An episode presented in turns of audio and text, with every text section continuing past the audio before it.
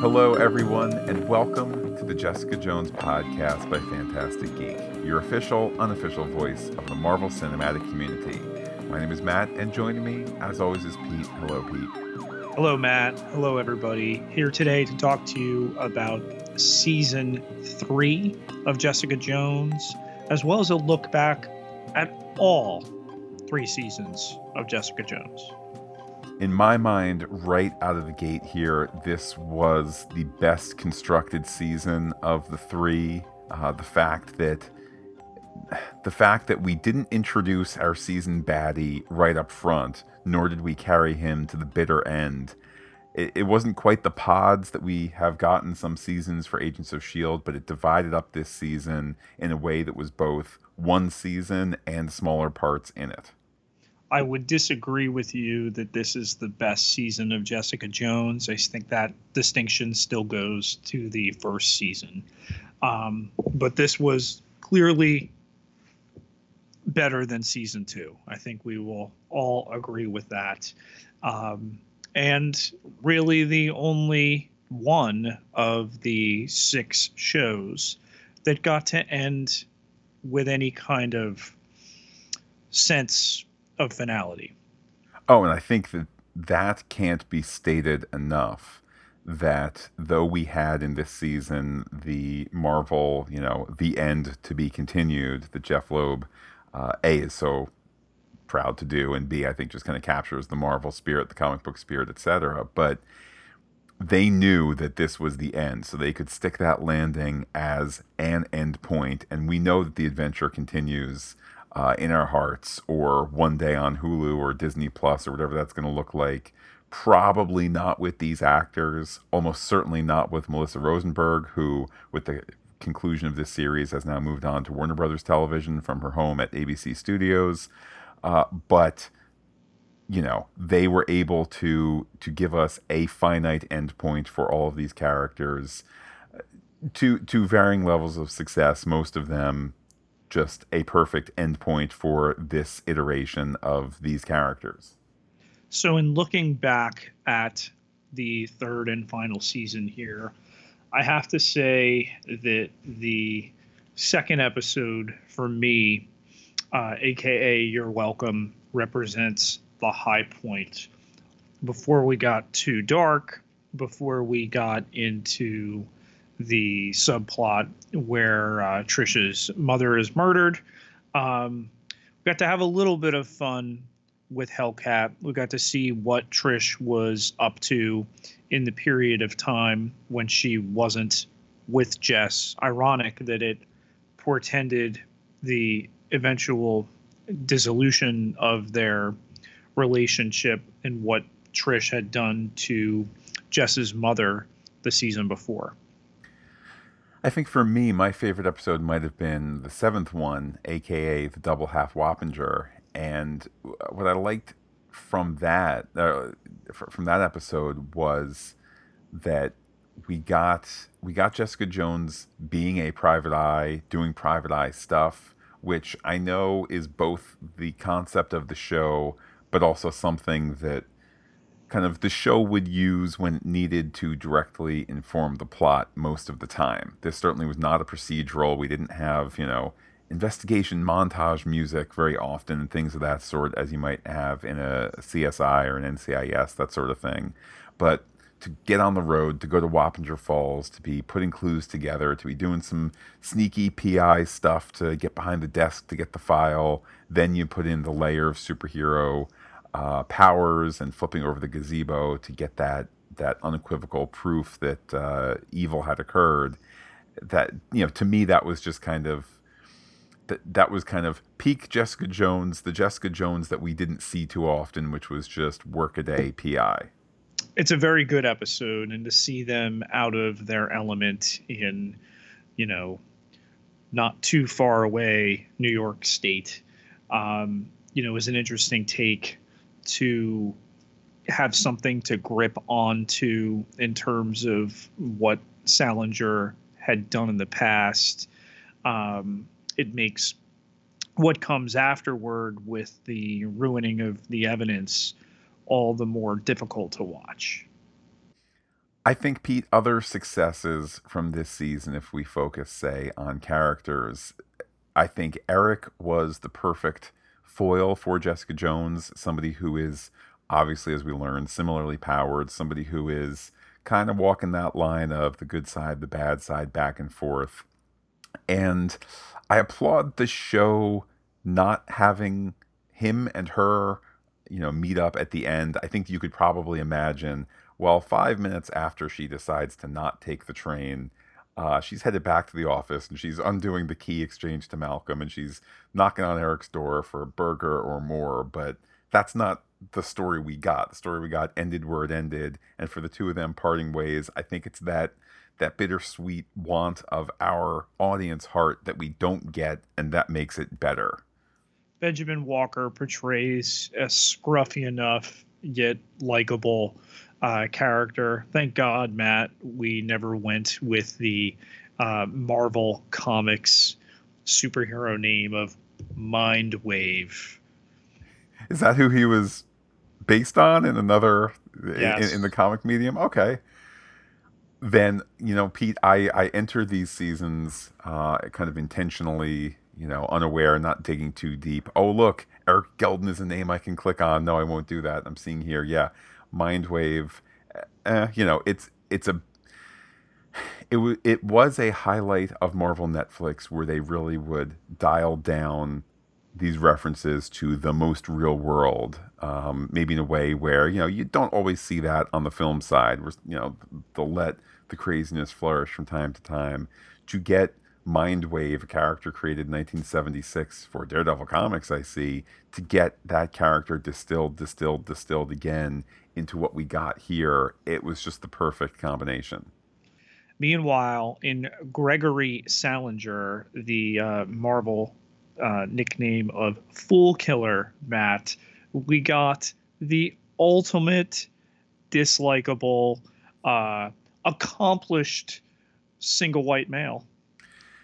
Yeah, I think that he was he was the right villain for this show in these times, et cetera, et cetera, and it it all just fit for him to be the most intelligent person there for him to know not only his strengths but also his weaknesses and to uh, protect against those weaknesses. You know, she's super powered, so he's going to set up a camera or things of that sort where it was always checkmate, checkmate, checkmate. That made him a more compelling villain than, you know, kind of your standard, not just Marvel films, but comic book trope of the person who is bad, who has the same powers as you. Um, they were wise to go kind of intellectual and calm and cool and collected, and in many ways, her opposite. Not that she's not intelligent, but he was so planned out, so restrained, and that's not Jessica Jones. Yeah, the construct of the photos, the the sorry face, etc.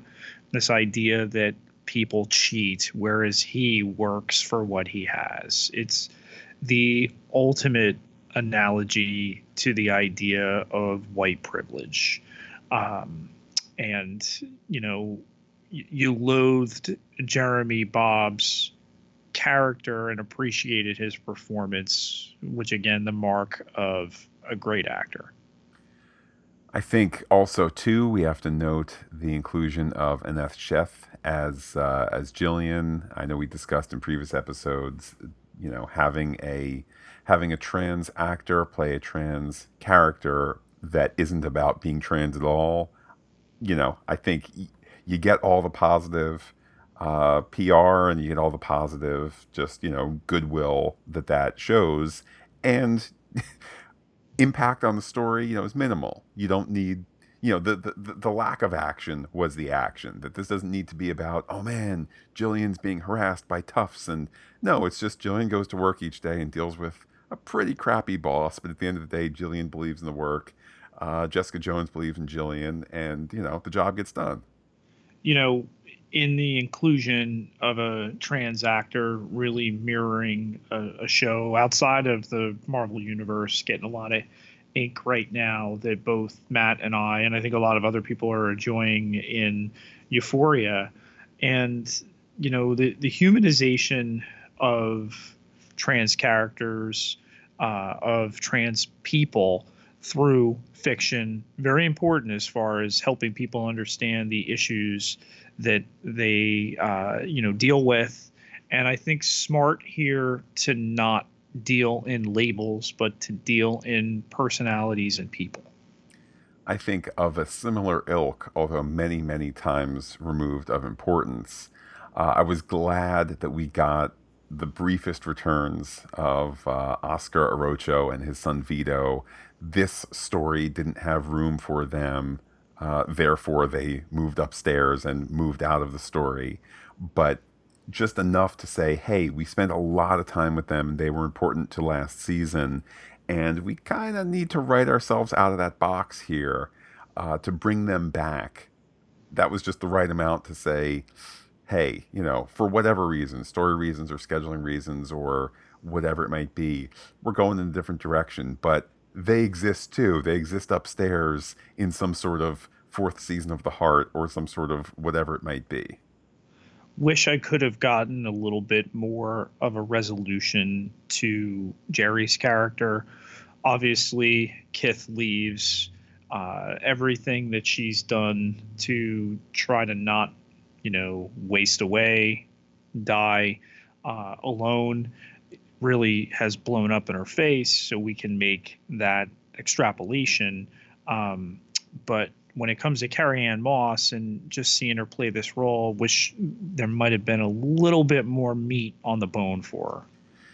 It probably was a catch 22 situation for Melissa Rosenberg and the writing staff in that you knew the cancellation process for these other shows was happening as you're making your way through your season. You could figure it out. But are you going to write and shoot the scene of Hogarth going, and thus I say goodbye to this life, pill pop, uh, the end. And then you go, oh, crud, we got renewed for season four. Or they decided to totally be cool and let us shift over to Hulu. Sorry, Carrie Ann, we can't unkill you with the Russian suicide drugs that you had, you know. Again, I think did they did they make the choice that leaves it open ended enough for a best case scenario for the production? Yes. However, here we are all these months later, Pete, after the uh, the February 18th cancellation of the show. You know, almost a certainty that Carrie Ann Moss will not be back playing Jeri Hogarth for a Marvel production ever.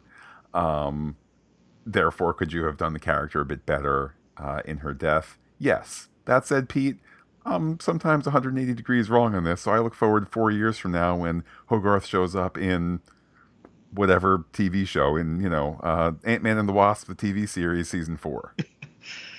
we got a a Rand shout out thank God we got that out of the way. But you know, I think you can't close this without bringing Luke Cage back one more time, having been the show that originated him, and to get that scene between he and Jessica, particularly in light of where their relationship goes in the comics, that felt satisfying.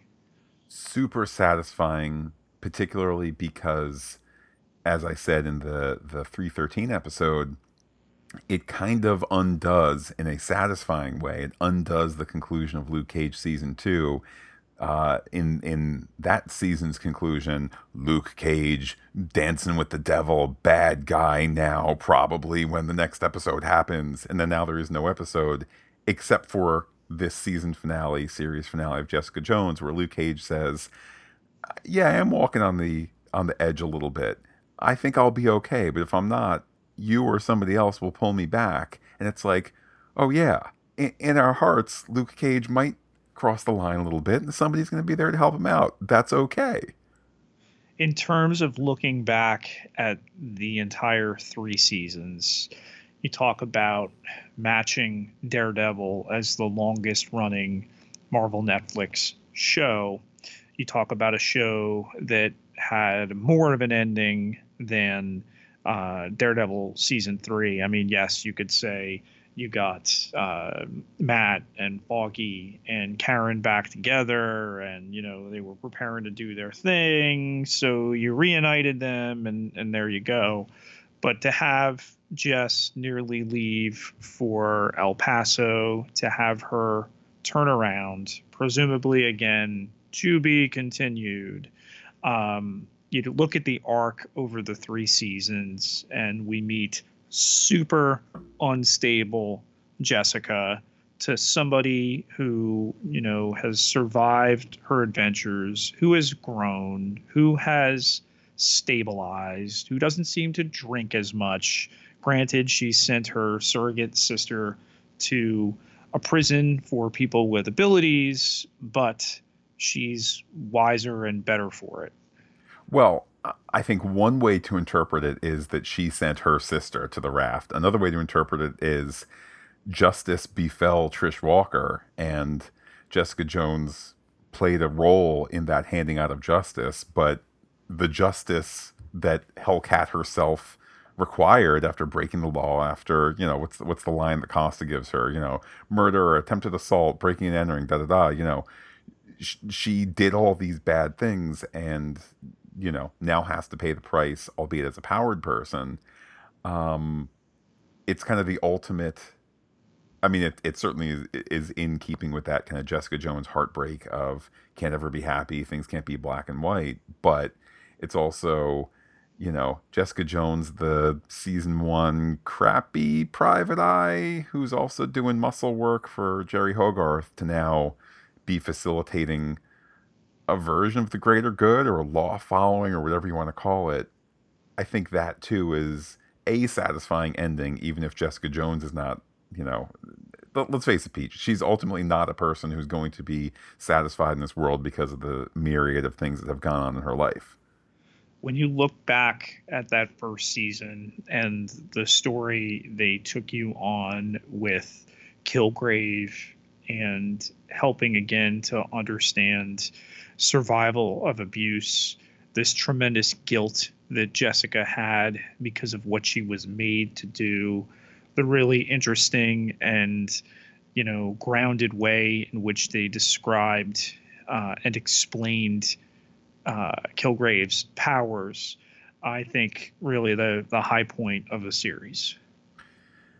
Yes, and thus all the more fitting that he returns, at least via voice, uh, in season three. I think you're never gonna, you're never gonna outrun the the sizzle of David Tennant Doctor Who is your bad guy in Jessica Jones.